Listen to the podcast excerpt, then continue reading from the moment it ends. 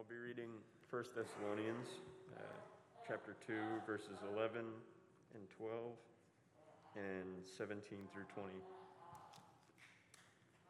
For you know how, like a father with his children, we exhorted each one of you and encouraged you and charged you to walk in a manner worthy of God, who calls you into his own kingdom and glory. But since we were torn away from you, brothers, for a short time, in person, not in heart, we endeavored to more eagerly and with great desire to see you face to face, because we wanted to come to you, I, Paul, again and again, but Satan hindered us. For what is our hope or joy or crown of boasting before our Lord Jesus at his coming? Is it not you? For you are our glory and joy.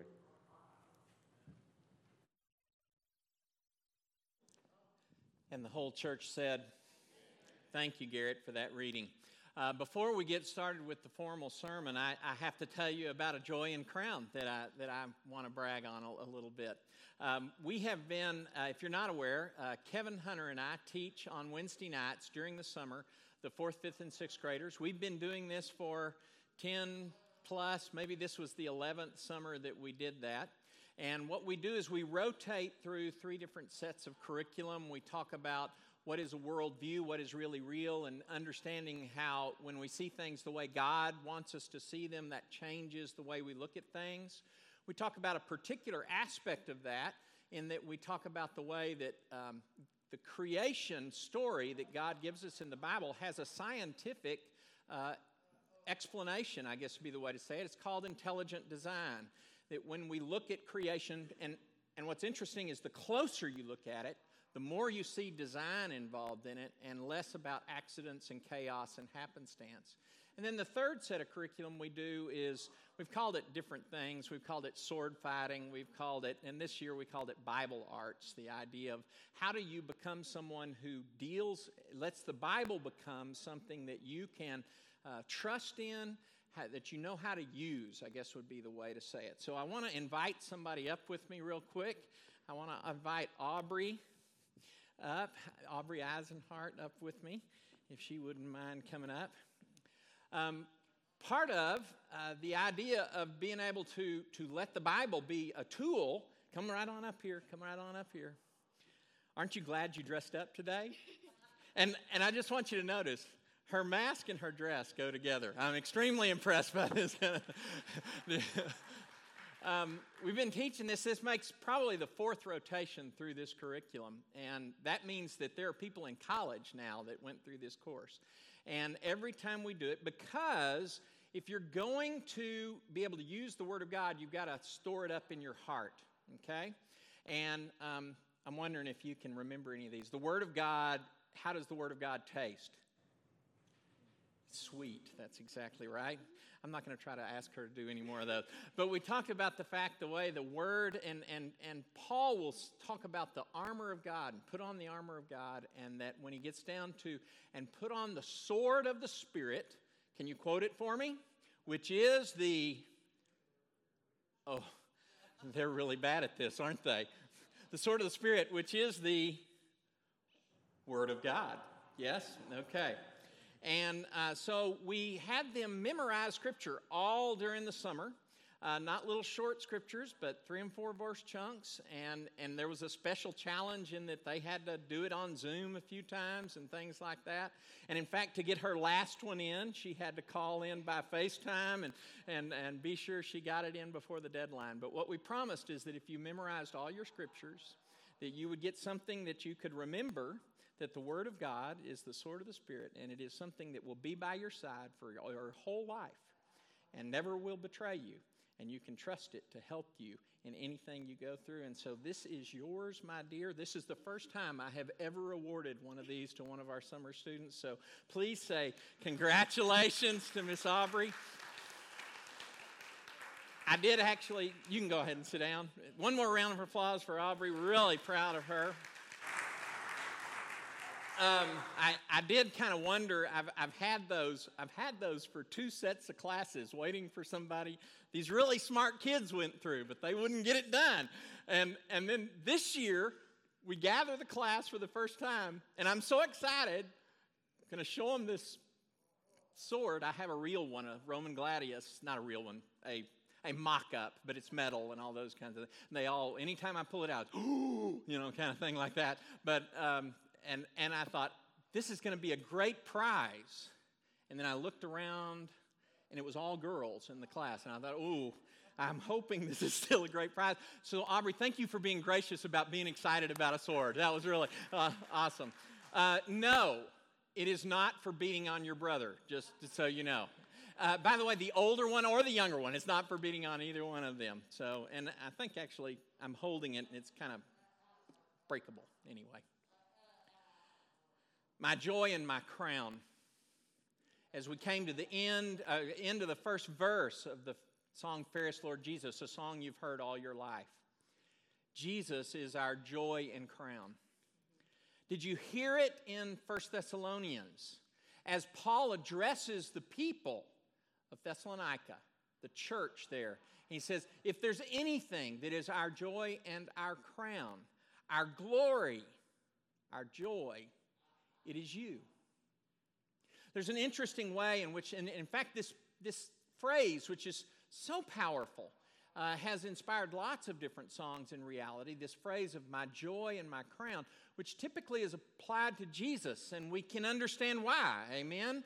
If there ever was someone that brought joy to us, if there ever was anyone that will allow us to wear a crown, it is Jesus. But Paul here in Thessalonians, and then again, and we will look at this verse a little bit today and more next week, from Philippians chapter 4. Paul talks about the people in these two churches with this unique phrase. In fact, so unique, he doesn't use it for any of his other churches. It doesn't seem to be a phrase used by anybody else. My joy and my crown. And I just want to tie the pieces together for you very quickly here, because I think we recognize that Jesus is our joy and crown. This is not something we have to be convinced of. This is not something that we need to argue about. If there is joy in following Christ, it is because of what Jesus did through his death, burial, and resurrection. Amen? And if there is a crown of glory that waits for us, it is because, not because we're good enough, not because God's going to look at us all by ourselves and, oh, yeah, you did this and you did that and you did this other and you were so good and so noble and all those things that, yes, you deserve a crown. He will say, Jesus' blood is on you. And you followed in his footsteps. You failed a lot. But Jesus overcomes our failure and therefore you have a crown. It is Christ. But I just want to flip it very quickly, because the way the New Testament talks about the crucifixion and the way the New Testament talks about the resurrection, we recognize, Paul will even say that Jesus, for joy, endured the cross for us.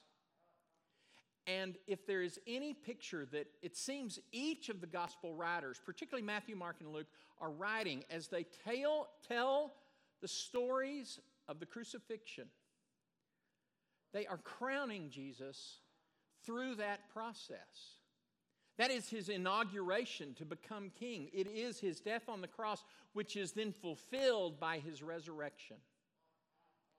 Jesus wants to endure because there's so much joy on the other side of the endurance.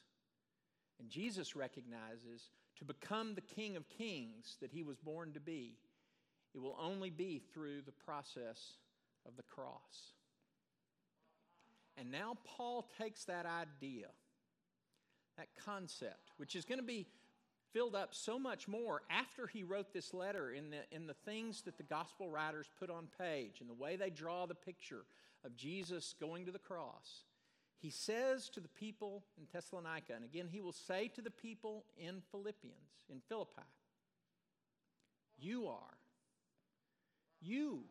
my joy and my crown. Now I can draw the picture that I want to be one of Paul's objects of joy and crown. I am a Gentile. Period. End of sentence. Stop.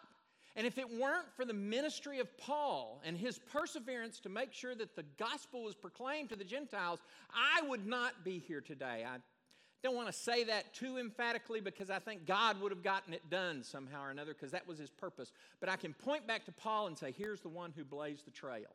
And we say, amen. But see, it isn't just that Paul can say, I am his joy and crown, or that I want to strive for that. It is that I want to be someone that Jesus looks at and says, my joy. You made the cross worth the agony. My crown, the one on whom I want to reign with me through all eternity. And so Paul says, you're my joy, my glory, my crown. But I think Jesus wants to say to each of us, my joy and my crown. And let's just step back one step further. I want to be that joy and crown. Can you say amen to that with me, church? We're just going to pick up some pieces of Scripture. And I think it points to the kind of faith that says, I want to be joy and crown. And what is it going to take to be Jesus' joy and crown? First, let's read some verses around what Garrett read to us from 1 Thessalonians, starting in chapter 2. For you, brothers and sisters, became imitators of God's churches in Judea, which are in Christ Jesus.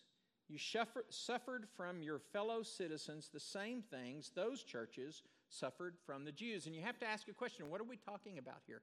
I think twofold is going on here. One is the idea that when people became Christians in Judea, they were rejected by their family. And family was your connection to wealth and inheritance and a job and everything else. You may see yourselves in this society.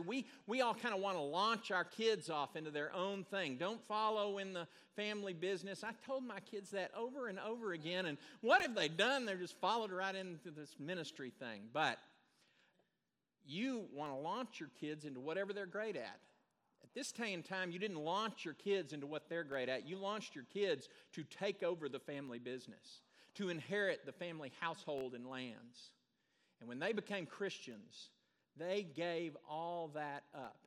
There's probably a second layer of this, which is the idea that not only did Christians were persecuted by the Jews who didn't believe that Jesus was the Messiah, but they were also oftentimes persecuted by Jews who came to know Christ, but who wanted to say, no, to follow Christ, you have to become a Jew, you have to be circumcised, you have to follow the traditions.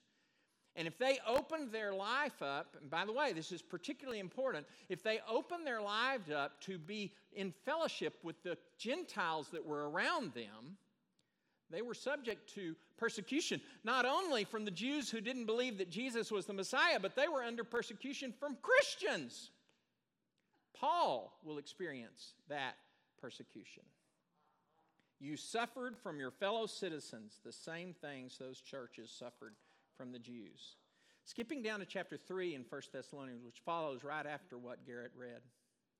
So when we could stand it no longer, we thought it best to be left by ourselves. Paul uses that royal plural, to be left by myself in Athens. We sent Timothy, who is our brother and co-worker in God's service in spreading the gospel of Christ, to strengthen and encourage you in your faith, so that no one would be unsettled by these, say it with me, trials. You have something in common with the Jewish Christians, the Christians that are in Judea, and you are experiencing your own set of trials. You know quite well that we are destined for them, he continues. It's not that we accidentally run into them, and it's not just kind of, oh, I wish that hadn't happened. I'm sure God didn't want that to happen. No. When trials come, we are destined for them, is the word that he uses. In fact, when we were with you, we kept telling you that we would be persecuted. And it turned out that way, as you well know. For this reason, when I could stand it no longer, I sent out to find out about your faith. Paul says, I have to know. Have you held on to the joy that I gave you in the gospel? Have you held on to the power of the inheritance of the crown of the cross of Christ? Are you persevering through the trial, through the persecution, through the struggles that have come upon you? So now we're going to jump to Philippians chapter 4. Again, the other place that joy and crown shows up. This scripture has some powerful words that my guess is all of you are familiar with, particularly at the beginning and the end of this passage. I'm going to jump a little bit. Verse 4, you've heard this before. Rejoice in the Lord always. I will say it again. Say it with me. Come on, church. Rejoice. And we say, yes, yes, yes, I love this rejoicing stuff. This is great.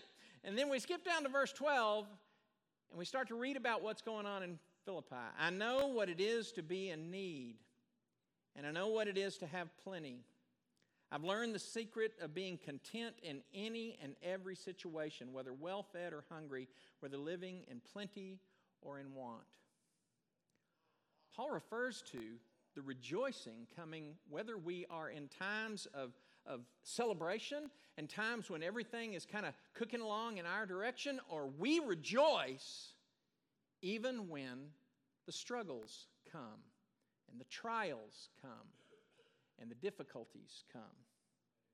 And then this statement. How many of you have put this down as kind of a favorite verse? I can do all things through Christ who strengthens me. And I will tell you, I've seen it on lots of letter jackets. I don't know if anybody's seen that. It's kind of a Christian letter jacket thing. And I think to a certain extent there's this idea that I can do all things through Christ who strengthens me. I can score a touchdown even though I'm 1 against 11 because Christ will strengthen me. I can be the best debate competitor in the state because I can do all things with Christ who strengthens me. Have you ever heard it used in those kind of terms? Talon would never do that. It won't go on your... Paul says, I can do all things. It isn't about everything going my way. It isn't about...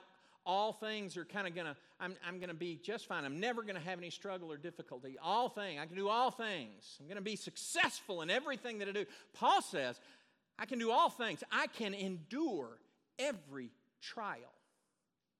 I can face every persecution. I will not quit because of Christ who strengthens me. Well, we'd be remiss if we didn't quote Jesus in this process. You can do that in a lot of places, but I'm going to pick Matthew chapter 5.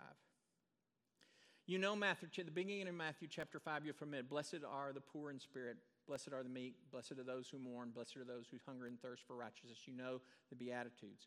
The Beatitudes conclude, blessed are those who, and then it transitions to this phrase, which I think makes it a bit of a summary for all the Beatitudes. Not blessed are those who, but blessed are you. When people make fun of you and hurt you because of me, you're also blessed, as if you hadn't got enough blessings from being insulted and made fun of.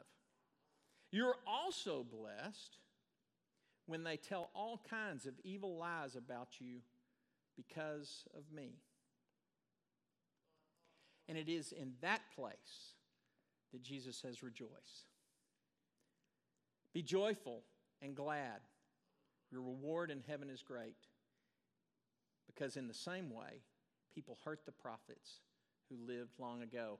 And what Jesus doesn't say, but is implied in it as we read it today, as they did me on the cross. Join with me in the joy during the struggle. I want to affirm that to experience the joy of the Lord and to be God's joy and crown, we must persevere in all things. There are very few underlying themes about what faith is going to be about than it is the idea that it isn't going to be about just being faithful when things go your way. One of the oldest documents that we have of the original pieces of the Old Testament is the book of Job, which was about a person who thought real hard about quitting, if you've read the book.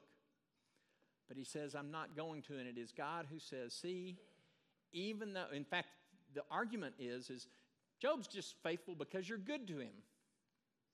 And then Job says, no, I'm going to be faithful even in the face of loss and struggle and persecution and difficulty.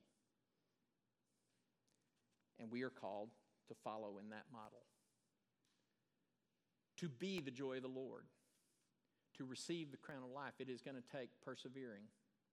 And yes, it would be wonderful if that perseverance was simply as things just unfolded in front of us. I'm praying about it, God, and it's all going to be good. That is not the testimony of Scripture. We're going to pray. We're going to have great obstacles that are placed in our way. And sometimes they'll take that formal form of persecution where I'm doing something the way God wants me to do it, and the world will run over me and leave me behind and ridicule me because I'm going to do it the way Jesus did. But so often, it's just the fact that there will be struggles in life. And sometimes those struggles are more intensified because I want to face them faithfully and not conveniently. I'm being confronted with things in my own life right now that are causing me to think about the things that I thought about as a child and the way that I viewed the world as a child. It's causing me to have to rethink some of those things, and it's hard. And yet, I want to hold on to God through that process. In fact, I want to see how God, in that struggle, moves closer to the center of my life rather than being pushed out of the core of my life. You're going to be hearing more about that in upcoming weeks. So very quickly, if we're going to persevere in a way that can make us God's joy and crown, just 4 quick suggestions. Are you ready? Number 1, don't quit on the good you are doing. Somebody say amen. I am just overwhelmed by the good that I see so many people in this congregation involved in. I talk to folks from our church, and they say, yes, such and such has checked on me. Such and such has come and made sure that I was okay. And I'm just like, hallelujah. Nobody bragging about it, nothing going on. But I will promise you that I also hear from people, this is getting old. And God says, and yes, we're under some unique scenarios right now, some unique circumstances, but God says, don't quit doing the good that you are doing. Number 2, don't let Satan convince you that your efforts for good aren't making a difference. Ooh, Satan, this is a favorite tool of Satan. Somebody say amen. Satan loves, loves, loves to say, yeah, you think you're doing any good and you're not at all. And nobody knows and nobody cares, and it really isn't going to make any difference in the long run anyway. Parents, on about the 50th time that you have to tell your children, no, we're going to cooperate together. No, we're going to clean up our rooms. No, we're going to help with the dishes. No, we're going to be good stewards of what God has given us. And they just say, oh, Mom, oh, Dad. You think, is it doing any good? It's just so much fun when you have grandchildren and you watch your children trying to teach those same lessons to their children, and you say, hallelujah. But it's bigger than that, isn't it? You're going to love your neighbor even when your neighbor doesn't love you back. You're going to say, is it doing any good? Are you going to do the right thing when it's harder to do the right thing? Even though it doesn't seem to bring you any reward or any accolades. Because Satan wants you to convince you that doing the right thing isn't doing any good or making any difference. So don't let Satan convince you of that. Third, don't let the struggle become the focus. Paul had plenty of hardship in his life, And he will refer to it and say, you need to know that it's been hard here and there. But the contrast is, all those struggles could become the focus, but my focus is preaching the gospel and being God's joy and crown, and inviting you to join me in being God's joy and crown. And that's what drives his life.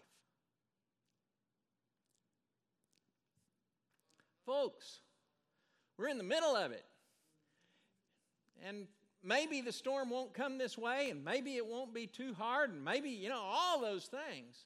I haven't even contemplated what it's going to be like to come and clean up all your yards having to wear a mask. But you know what? We're going to do it. Because we're not going to let the struggle become the focus. We're going to let good works and loving others be the focus of our lives. Amen? Finally, I want you to ask the Spirit, to let the Spirit help you see how good God is using all things for good. Danny Massey sent me a note this week because a member of this church said thank you to him directly for what he said in his interview last week, and particularly emphasized the way he said, something that's going to come out of this is going to be good. We don't know what it is, but we believe that something good is going to come, even out of this difficult way that we're having to do school and we're getting started. I don't know what all it's going to be, but I want the Spirit to show me, because my focus is not how terrible the struggle is. It is that God has given us an opportunity to experience a greater level of joy because we're just a little bit more in touch with the joy that Jesus experienced when he laid down his life on the cross. Amen. And amen. So hear these words again as we prepare to take the supper. Jesus' words. Rejoice and be glad. Do you mind saying that with me? Rejoice and be glad, because great is your reward in heaven. It is my prayer that this week, as you partake of the bread and of the cup, and as you taste it, and I realize it's just a small taste, and it, to be honest, may not be a pleasant taste. But as it comes into you, may it be just this little reminder, a little taste of the great reward that God has waiting for us in heaven. Let's sing together. He paid a debt he did not owe. I owed a debt I could not pay. I needed someone to wash my sins away. And now I sing a brand new song, Amazing Grace. Oh, Christ Jesus paid a debt that I could never.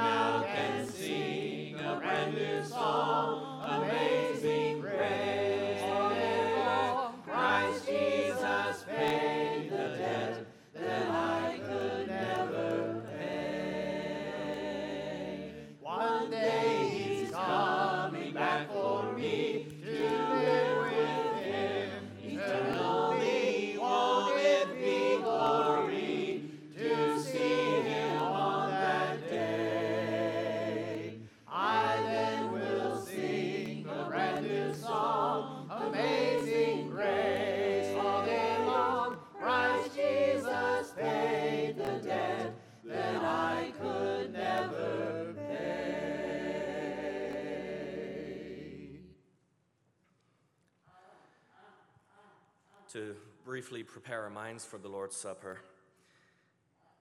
I want to read from Mark chapter 14. While they were eating, Jesus took bread, and when he had given thanks, he broke it and gave it to his disciples, saying, "Take it, this is my body." Then he took a cup, And when he had given thanks, he gave it to them, and they all drank from it. This is the blood of the covenant, which is poured out for many, he said to them. Truly I tell you, I will not drink again from the fruit of the vine until that day comes, when I drink it anew in the kingdom of God. For those of you who are here, don't forget there are two tabs on the sets here. First one gets to the bread, and then the harder one gets to the juice. Will you pray with me? Our Father, we thank you for the joy and the crown that we have waiting for us, and the joy and the crown that we get to celebrate here on this life now. Father, we thank you because it all comes from you. It comes because of what we're celebrating here now. It comes because of the sacrifice of Jesus, and we give you thanks for that. Father, we know Jesus said, if it be your will, take this cup from me. And Lord, we know he did not want to, but he did because it was for the greater good, for your creation, us. And Father, we thank you for that sacrifice, and we thank you that we have that hope of eternal life because of his sacrifice. As we take of this bread now, we remember the body that was broken for us. We thank you for that sacrifice, and it's in Jesus' name we pray. Amen.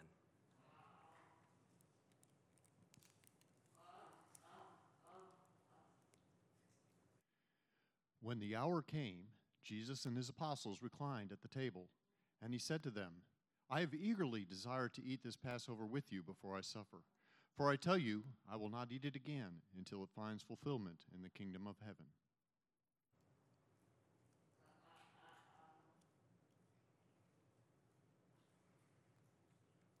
Let's pray for the cup. Our Father God, we thank you again for this cup that we're going to take. Lord, we remember the representation of the blood that was poured out.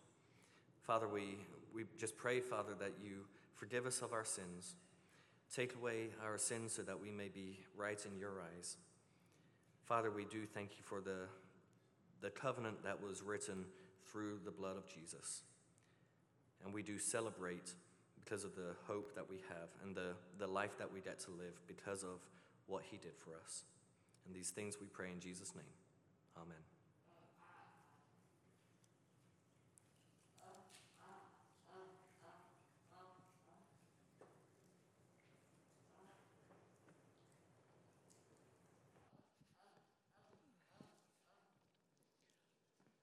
We have some quick prayer updates that we need to make, and again, I want to point you to the Thursday update. Most of that is there's much more information there about what we need to be praying about than what we're going to do here, just a couple of updates. Since we published that, we found out that, before I do that, I want to wish a happy anniversary to James and Ethel Mills. I hope you'll all join me in congratulating them on their anniversary. I want to let you know that Natalie Ammons fell and broke her arm, so we want to pray for Natalie as she's recovering from that. We also need to, and the messages I'm getting from Joanne are of great thanksgiving, and I realize she still has a lot ahead of her, but Joanne Philo's scans and her test, and when she got back to the doctor on Friday, he said that they indicate that the cancer has been completely contained in the mass that's in her spleen. We're really thankful. It hasn't spread at all, and so she wants to say thank you for your prayers, and we want to continue to pray for her as she moves on through that process. She's still going to be going through chemotherapy, I believe, starting next week. We want to lift up Sandra Mullins, who has a scan tomorrow that will probably be an indication of how quickly they can do the heart valve surgery that she's needing. She's having real trouble breathing at home. And she asked for your prayers. I know that Ronnie wants your prayers, that he can continue to take good care of her. We pray that that road will be opened up for you. Also, named Quinn Britt, who's Belinda Nesbitt let us know about. Quinn is a father of a friend of hers who's in San Antonio and really struggling with COVID right now. So she asked that we would remember the name of Quinn Britt in our prayers. Finally, as you're praying, I want to ask that you would remember our life groups, our life group leaders, and particularly Mark Davis, as he is the ministry leader there, and plans are coming together for how we're going to do that, and we just want to ask you to be praying about our life groups coming up this fall, so engage in that as well. You have heard the parable that Jesus told. It's one of his most famous parables, Luke chapter 8. It gets repeated in Matthew and Mark also. The parable of the crazy farmer who goes out and throws seed everywhere he runs into. Some lands on the path, some in the rocks, some in the weeds. I'm very familiar with this. This was my dad's sermon. Whenever we visited places, they said, "Brother Richie, would you bring a message for us?" It was the message of the seed. Jesus in Luke 8 not only tells the parable, but he then gives the meaning. And sometimes we confuse the meaning. Somehow or another, we think that the meaning is kind of saying, well, they're just people whose hearts are so hard that the word just bounces up and Satan picks it up and carries it away. And there are folks whose hearts are just so rocky and filled up with other things. I love the way Luke ends, because you know the point is getting to the good soil. But the seed on the good soil stands for those of noble and good hearts. This is not the idea that you are self-righteous somehow or another, but the idea that of noble integrity and that you pursue for God's good, integrity and pursuing for God's good, who hear the word, retain it, and then listen to that.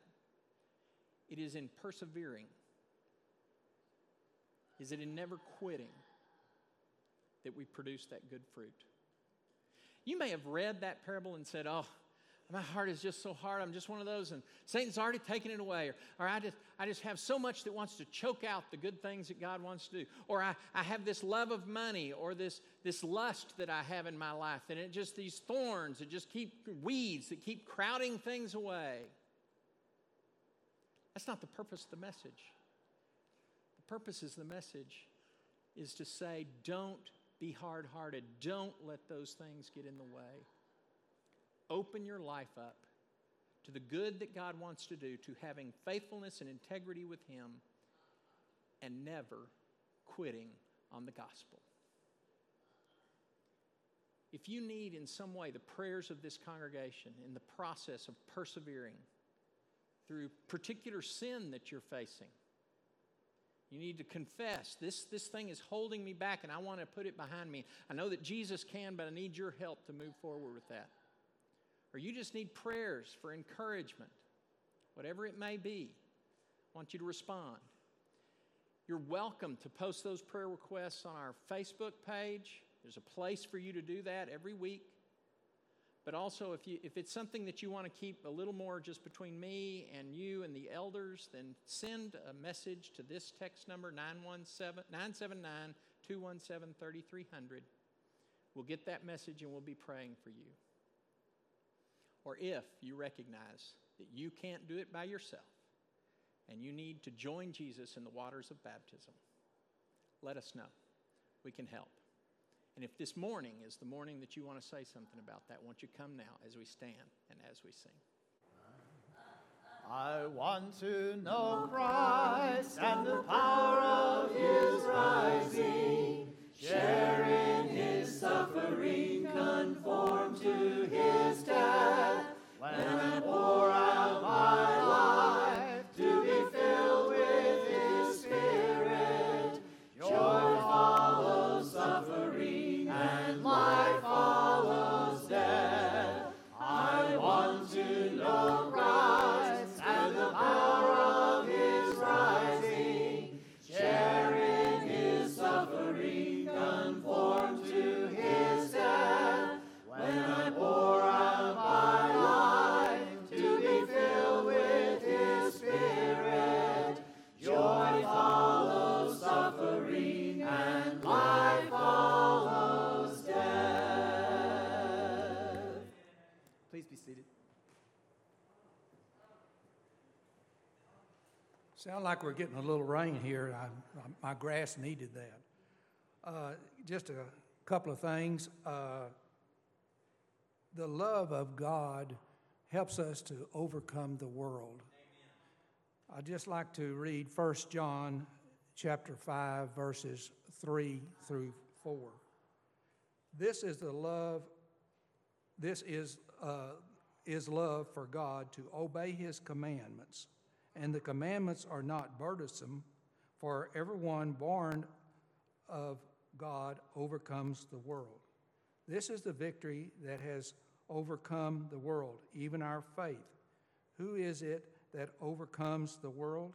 Only he who believes that Jesus is the Son of God. Just a couple of things that need to cover. Loving BISD, Brenda Tavery gave me a note saying that she is pleased with the generous offering that has been given to her for prepare for breakfast, or they've already produced the breakfast for Boydell ISD, the school there, and they provided tacos and fruit for the teachers there. Also, the donations that overage, they will be used possibly for additional meals that they may want to provide for the teachers. So just Brenda is thanking everyone for their contribution. Donna, Marie, and Robin, niece, Shauna Holland, is on hospice due to cancer. She is not expected to make it much longer. Please pray for her and her family. She has a 2-year-old daughter, so we need to remember her in our prayers also.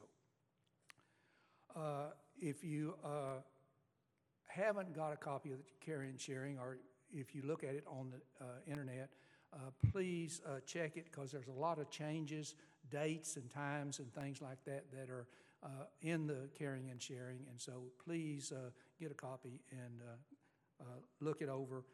And we have made getting ready to go back to Bible classes and things of that nature, so it gives you the time that that's going to occur. We again thank you for your contribution, your continued contribution for the congregation. If you like to contribute, there's a box at the back of the auditorium, so you just drop it in there. I have one more announcement that I need to make. I'm going to step down as one of your elders. Juan and I have made this decision through many prayers. I want to thank the congregation for selecting me as one of their elders. The members have always been very supportive of all the elders. It has been a pleasure working with the congregation, the elders, the deacons, the ministers, the ministry leaders, and the staff. I know this congregation will continue to do good works and glorify God. I will still be here and plan on doing what I can to be supportive. If I can help any of you, please let me know in any way. Again, I thank the congregation for your support. It has been a privilege and an honor to work with this congregation. I would like to say it's just happened that Roger, Frank, and I decided to step down at very close to one another. But I want to assure everyone that all is well with the eldership and the church. Let's go to our Heavenly Father in prayer. Father, we just thank you for your love, your grace, and your mercy. We especially thank you for Jesus, who came to this world to provide salvation for us. We have mentioned some of the ones that are sick. Also, there's others that have lost loved ones. We ask for your guidance and your comfort for them. Just to mention a few of the ones that are on our list: Quinn Britt, Natalie Ammons, Bernice Skinner, Edna Allen, Tim Marlin, Sandra Mullins, April Luby, April Barton, Billy Russell, Joanne Philo, Mel Kinder, and Shauna Holland. We ask your comfort, that your healing hand be placed on these. We thank you for the ones that you have already healed, and they have been with, and we ask that you will continue to comfort them. We ask that you will bless the congregation, the members, the leadership, and the programs that they're involved in. We ask that you will bless our country. We ask that you will be with the ones that are about to endure various, the storm that is bearing down on our coastline. We pray that you will provide safety for them, and we provide that you will be with them if there is destruction as a result of the storm. We ask that you'll be with them. We ask for your COVID-19, the people that have contacted that. We ask that you will be with them. We pray that you will keep others from this epidemic safe and watch over them and take care of them. We ask your blessings on the students. We ask as they prepare to return to school, we pray that you will keep them safe and help them to have a good year with all the things that are going on as far as the virus. We ask that you will be with our missionaries. We pray that you will be with those that are in assisted living. We pray that you will be with our military. And we pray that you will be with our college students as they return to school. We ask that you will continue to watch over us. We pray for any forgiveness of our sins that we commit. Many times we do not realize it, and we ask for forgiveness of those. Father, we just thank you. We pray in Jesus' name. Amen.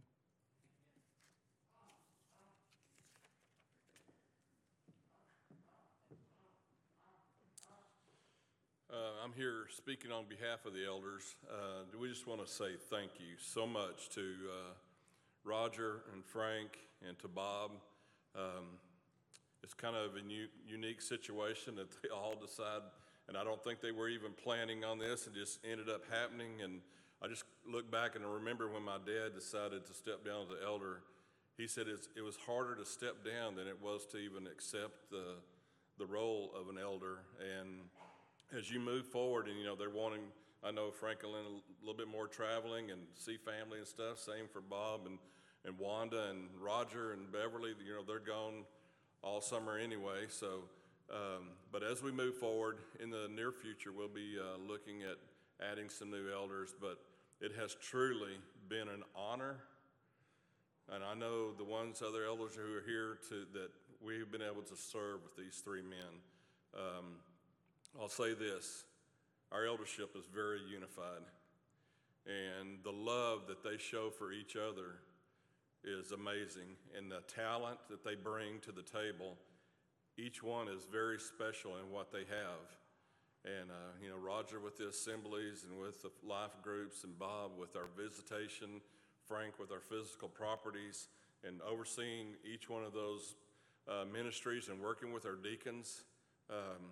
I just, when you look at it, it does require a lot of time, and it just comes to a point in your life that some other things are more important. But at the time, you just realize that shepherding role is something that either it's a calling or the church has seen something in you. And you three men, God sees something in you special. So I just want to say thank you for this church and for the eldership and for our ministers for your service. Thank you very much.